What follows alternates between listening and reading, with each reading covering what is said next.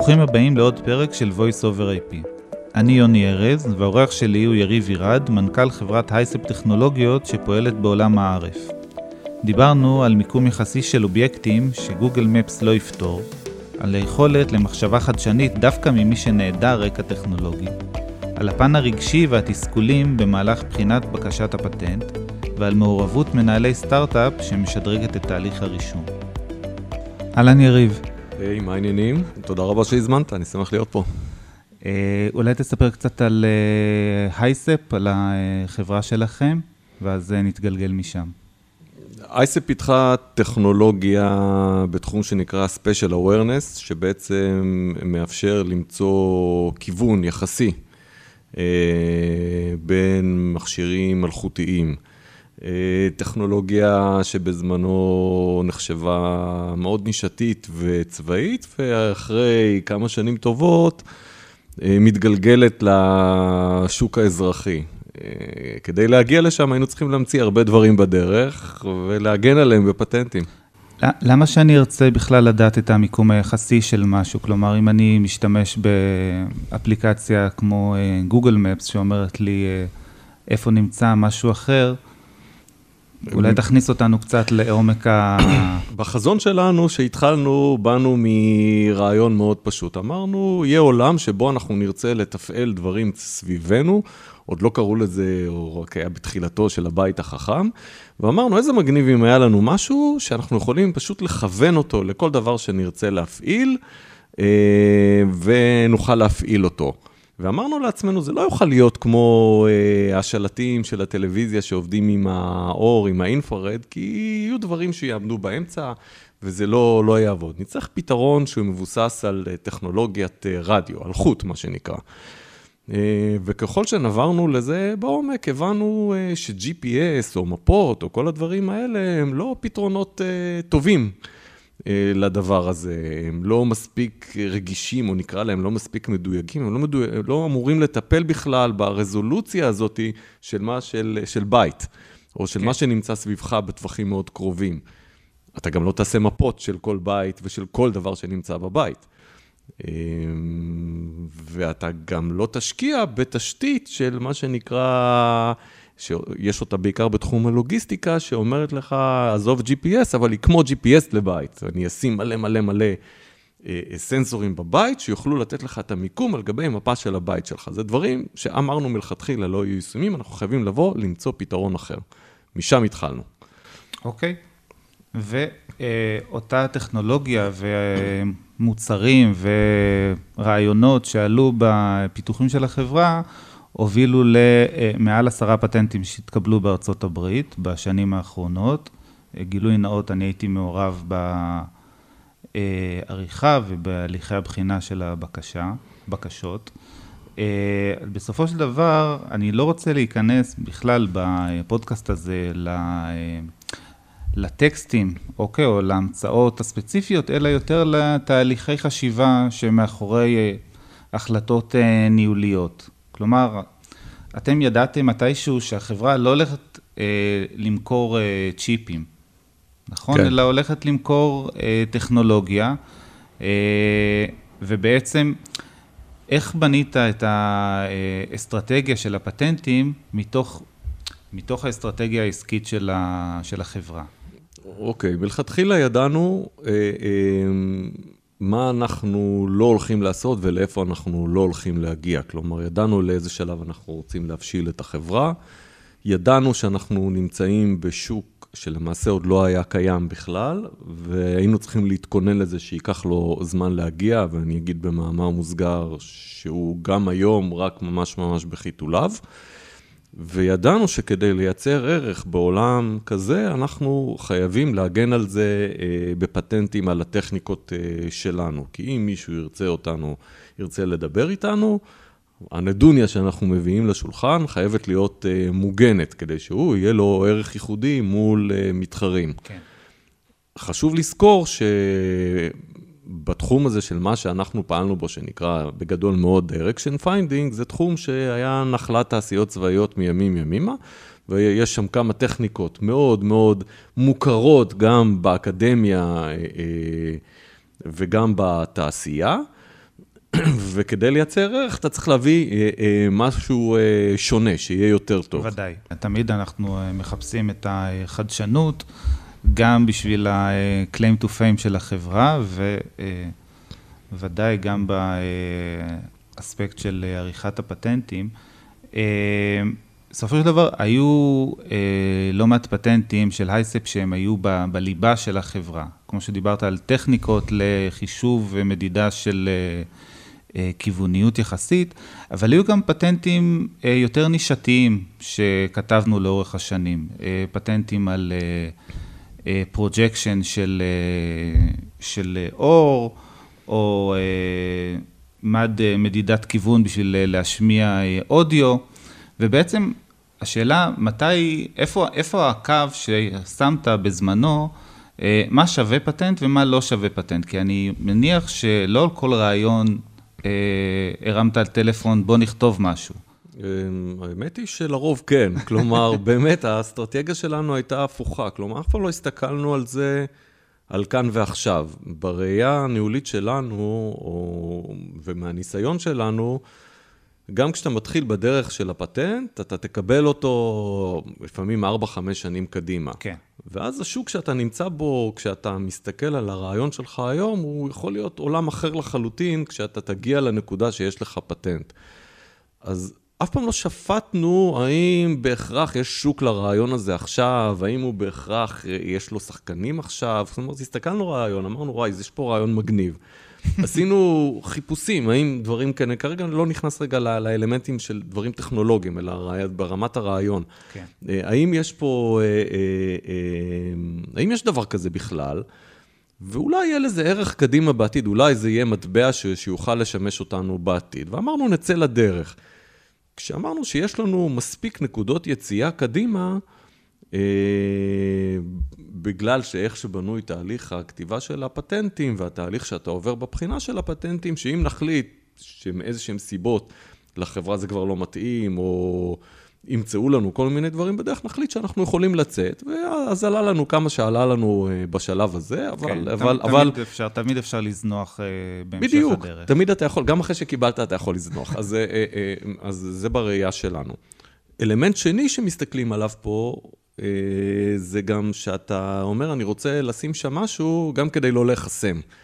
כלומר, גם אם אני לא בהכרח אקבל פטנט על חלק מהדברים, אבל יש שם משהו בחוץ שמישהו אחר לא יוכל לקבל פטנט. כלומר, למדנו, למדנו מטובים מאיתנו מה האסטרטגיות, ואמרנו, גם אנחנו הקטנים יכולים ללכת וליישם אותם אה, אה, בכל מיני היבטים מסוימים.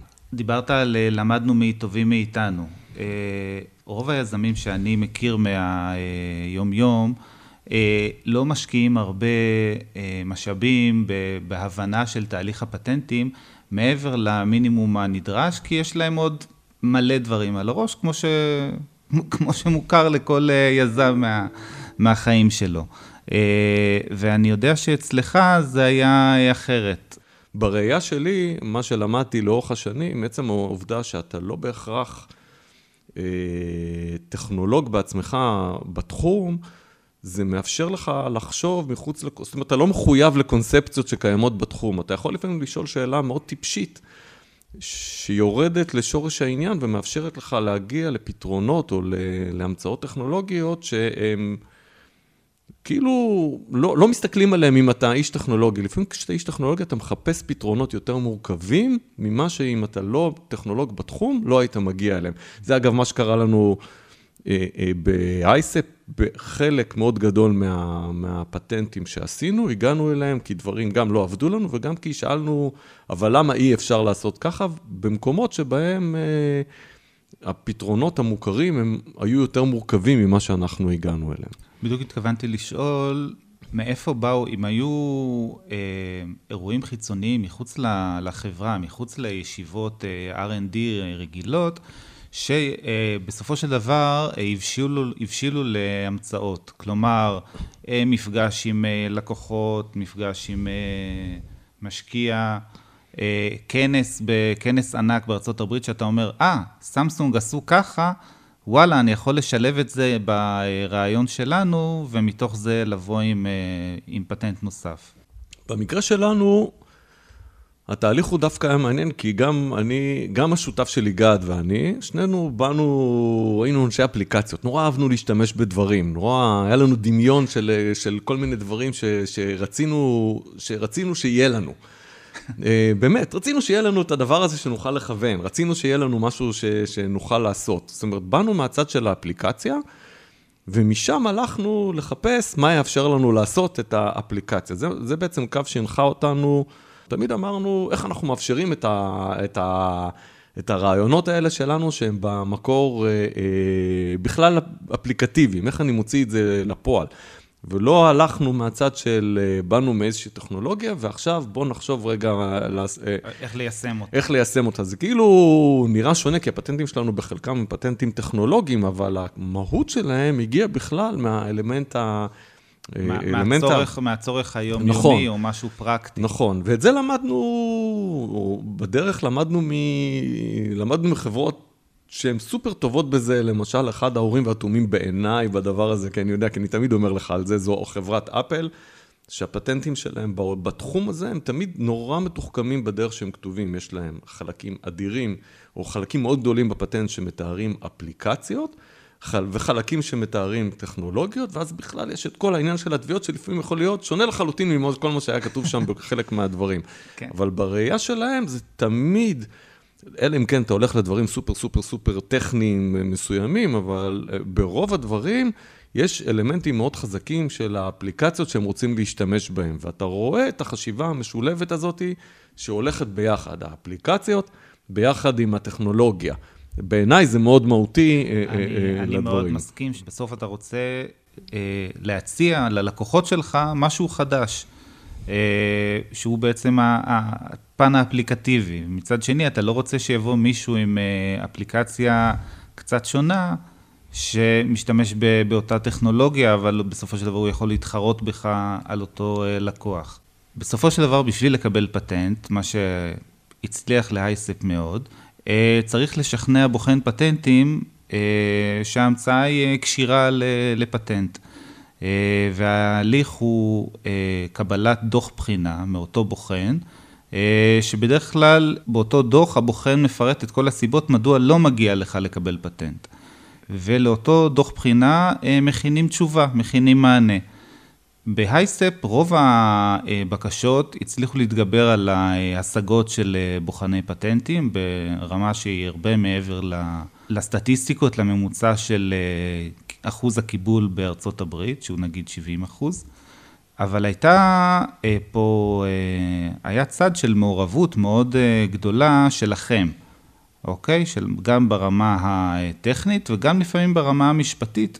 מה שמאוד uh, מקל. כלומר, חברות רבות, כשהן מקבלות דוח בחינה, אומרות, טוב, טוב, uh, מה שאתה רוצה, כמו אומרות את זה לעורך הפטנטים, מה שאתה uh, מוצא לנכון, מה שאתה מבין, תעשה, רק, uh, רק תעזוב אותנו. כלומר, אל תדרוש מאיתנו להשקיע בזה עכשיו uh, זמן ומשאבים, uh, בשביל, בעצם בשביל לקבל את הפטנט שלנו, אוקיי? וחברות שתיק הפטנטים יותר משמעותי עבורן, או שהן מבינות את החשיבות של פטנטים, אה, מקדישות לזה אה, זמן.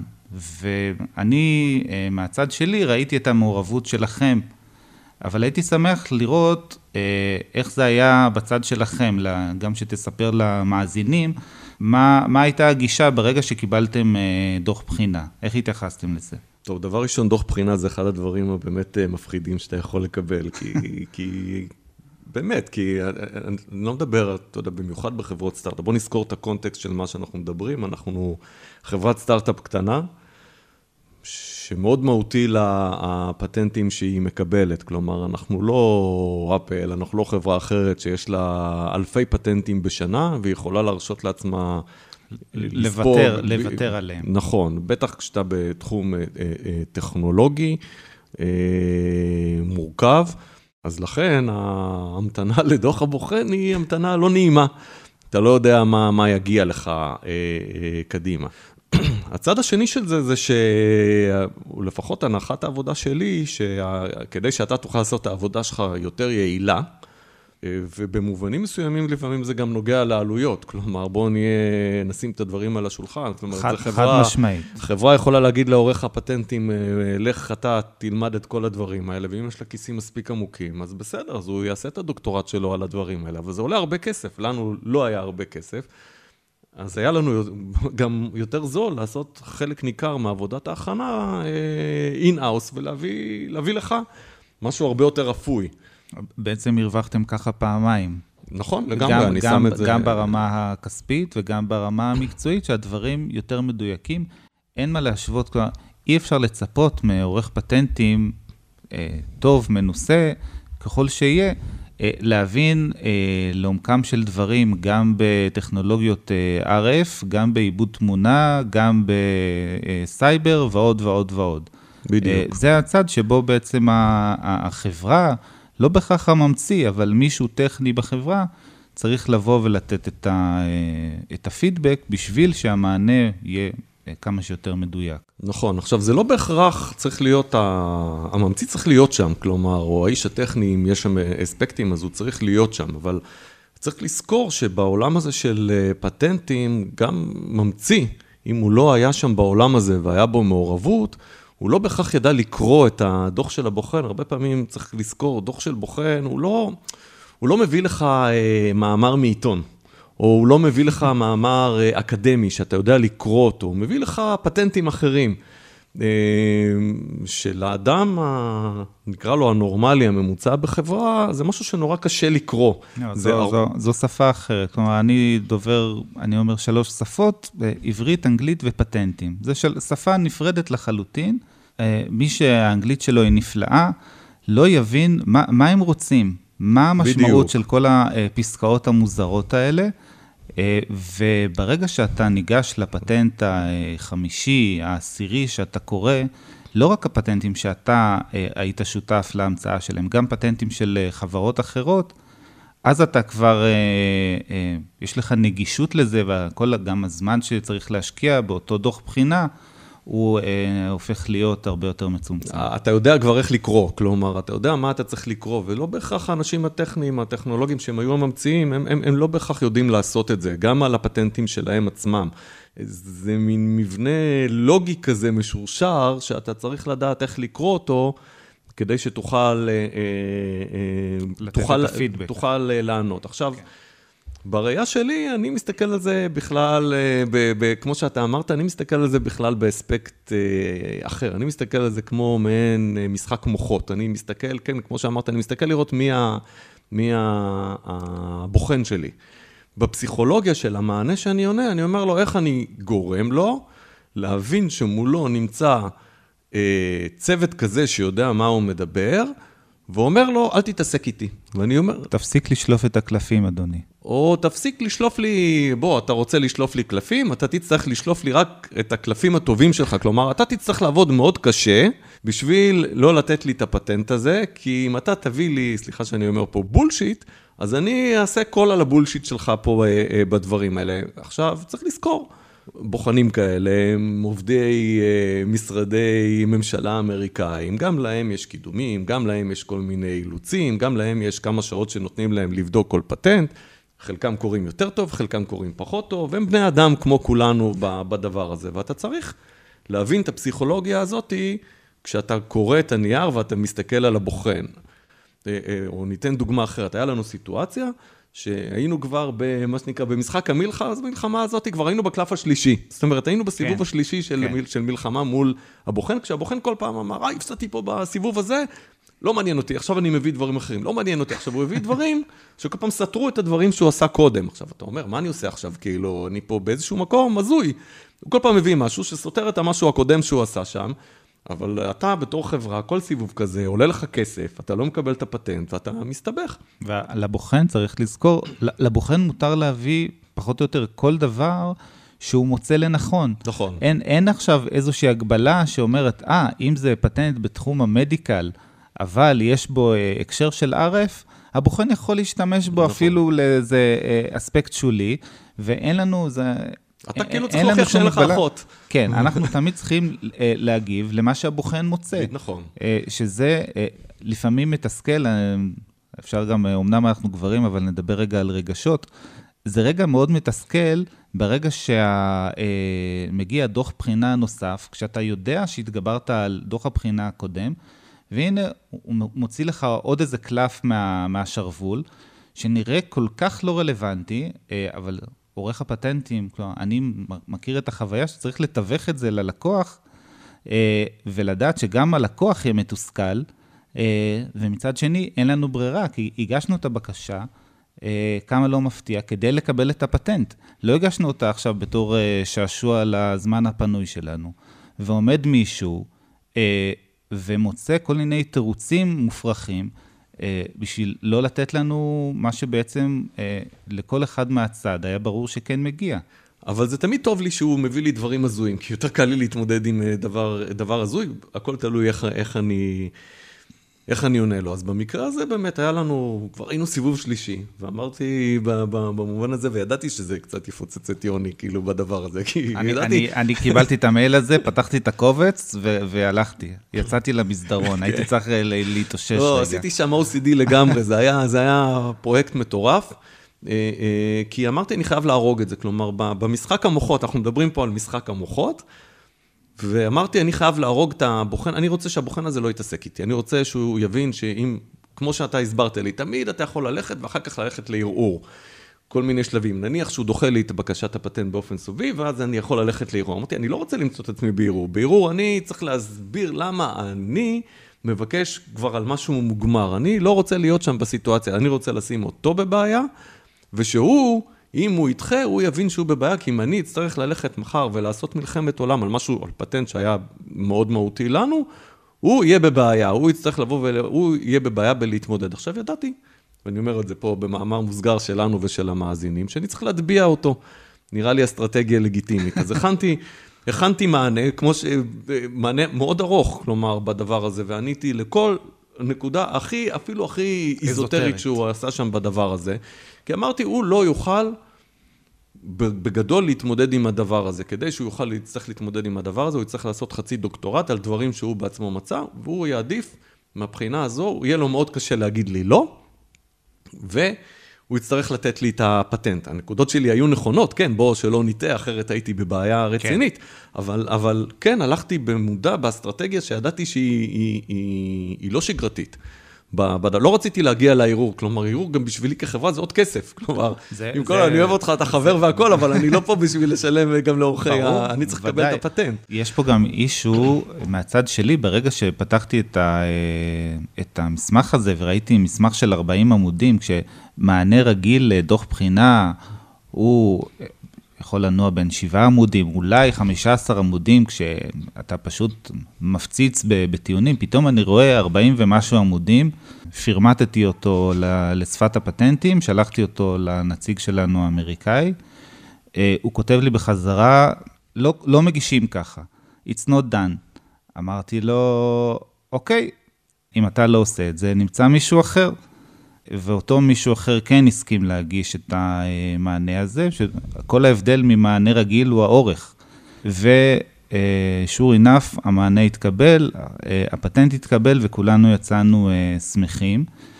אה, למרות שבדרך כלל הגישה, דרך המלך מול אה, בוחני פטנטים, היא להיות נחמד ומכבד.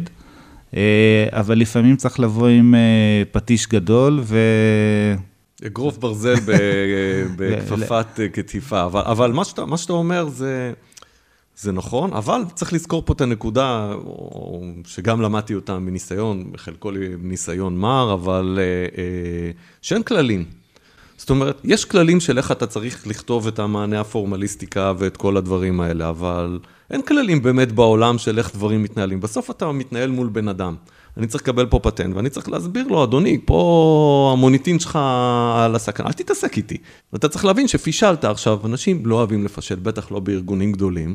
אז זה הפילוסופיה שלי, כשאני מסתכל עליה, היא חלק מאוד מהותי בה, היא הפסיכולוגיה של, הפסיכולוגיה של המענה, עכשיו יש לנו עוד איזה... הפסיכולוגיה של הבוחן. הפסיכולוגיה של הבוחן, וה, ואני מנסה, מאיך שהוא כתב שם את הדברים, וממה שהוא נותן לי, לנסות לפעמים, אתה יודע, זה הרבה כאילו בראש שלי, מה, מה שאני עונה, אבל כן, איך אני עונה שם לדברים האלה שישרתו את החברה בצורה, אה, בצורה הכי טובה. ואז זה מחזיר אותי למה שאתה אמרת קודם, בהתחלה, בהתחלה, כן. זה מסוג הדברים שאתה כחברה צריך לעשות אותם. כי אם זה חשוב לך הפטנט, ואתה מבין שזה לא יושב רק על המקום של הידע המקצועי של עורך הפטנטים עליך לכתוב ולקחת, לנתח ולתת עוד פרספקטיבה שאתה לא רואה בניתוח או לא מבין אותה בניתוח ואתה מסתכל על זה בראייה הזאתי, אני, לא, אני חושב שחברות שיושבים בהן אנשים שיודעים לנהל ולמכור ולעשות את כל הדברים האלה, יש להם ערך עצום באיך שהם קוראים, יכולים לקרוא מסמך ולעשות את זה. אני, אני מאוד מסכים לחשיבות של, אה, של מעורבות, אה, מעורבות של אנשי מפתח בחברה בתהליך של, אה, של קבלת הפטנט. מהחלק הראשון של אפילו הגדרת, הגדרת ההמצאה, על מה אנחנו רוצים להגן ומה סתם נראה לנו כרגע שולי. ההמשך בתהליך של עריכת בקשה לפטנט, שבו אה, יכול לבוא אה, מישהו מה product ולהוסיף אה, עוד פיצ'רים ש, שכדאי שיהיו. אתה יודע, בן אדם יכול להשקיע בזה שעתיים ולבוא עם עוד אה, רעיונות שיכולים להיות אה, ההבדל בין אה, כן לקבל פטנט או לא לקבל פטנט. ברגע שיש מעורבות אמיתית, עמוקה, של CTO, של CEO, של... לא משנה, יכול להיות Head of Product, מישהו שיודע מה שהוא עושה בצד של החברה, זה יכול גם להקטין את כמות אה, הפינג פונג, את כמות אה, דוחות הבחינה שמקבלים, אה, לחסוך כסף בסופו של דבר לחברה, לקבל פטנטים שהיקף ההגנה שלהם הוא יותר משמעותי. אין, אין, אין, אין גבול, טוב, יש גבול, לכמות ה-benefits שהחברה אחר כך מקבלת ברגע שהיא מעורבת. נגיד את זה, אחד הדברים שאנשים מאוד מפחדים, מ, מ, וראיתי את זה אצלנו על אנשים טכנולוגיים בחברה, וזה אחת הבעיות הגדולות מהצד של חברה אה, להסתכל. אנשים חושבים שאם הם עושים פטנט על משהו טכנולוגי, אז בהכרח משתמשים במונחים טכנולוגיים מקובלים. אין דבר יותר רחוק מהמציאות, מה, מהדבר הזה. אתה יכול להמציא איזה מילים שאתה רוצה. תקרא לתהליך בדרך מסוימת, או תשנן את המילים, או תשים ברקע באיפשהו בתיאור. של הפטנט, את כל הדברים, כדי שמישהו יבין את זה, אז זה מספיק טוב. אבל בחלק שעליו אתה מקבל את הפטנט, במילים החשובות, אתה יכול להשתמש בכל מיני מילים אחרות, מעורפלות, מילים שהן ליד, נתקלנו בזה בכל מיני דברים כאלה, נתקלנו בכל מיני חברות או בכל מיני תחומים שאתה רואה פטנטים שהם למעשה מהותית אותו דבר כמו פטנטים של חברות אחרות, רק המילים הן שונות. אין דרך לדעת, ולכן... אין גבול לחיפוש הזה, ולכן גם כשאתה הולך לכל מה שאתה אומר במלחמה הזו מול הבוחן, הוא יכול לקחת מילה, לקחת אותה, לעשות עליה את החיפוש, ללכת למקומות אחרים בכלל. לפעמים הוא ימצא, לפעמים הוא לא ימצא, אבל, אבל, אבל זה לא הופך את האנשים הטכנולוגיים שלך, כשהם יקראו את זה, הם, הם יכולים לראות, להיות כמו בוחן, אוקיי? הם, הם יסתכלו על זה והם יגידו, אה, אבל אין פה שום דבר, או יש פה איזה משהו בהתאם לפרשנות שלהם של הטכנולוגית, כשבמהות... הם לא קוראים נכון את המהות פה בדבר הזה. זה כן. חלק מתיווך שלפעמים מאוד חסר ל, ל, בתוך החברה. זה הפרק הראשון שאנחנו uh, מקליטים, אבל אנחנו uh, פוצחים במסורת של uh, שאלת סיום. מה הפטנט שהיית מת שיהיה רשום על שמך? אחרי כל השנים האלה ב, בעולמות של חדשנות ופטנטים. הפטנט שהייתי רוצה שיהיה רשום על שמי? או, ב, או בעתיד. וואי, הפטנט שהייתי רוצה להיות, אה, שיהיה רשום על שמי, זה פטנט שיום אחד יאפשר ל... ש... שאם הוא יגיע לחברה גדולה תקנה אותו, אז היא תלך לתבוע חברה גדולה אחרת ותנצח עם הפטנט הזה ותזכה ב... במיליארדים. זה בערך הפטנט שהייתי רוצה להיות רשום על שמי, כי זה בערך הוולידציה שאומרת, וואו, עשית פה, כאילו באת פה עם רעיון... חבל על הזמן שגם מחזיק מים ועבר בבתי משפט, אז זה הפטנט שהייתי רוצה שיהיה לי. אז כנראה שאנחנו צריכים לעשות אה, פטנט, אה, לא פטנט, פרק אחר על אה, ליטיגציית פטנטים ופיצויים גבוהים שהתקבלו בבתי המשפט בארצות הברית, והיו כאלה שהגיעו גם לכמה מיליארדים. מאה אחוז. אז תודה רבה. בבקשה, בבקשה, היה כיף. ותודה למאזינים.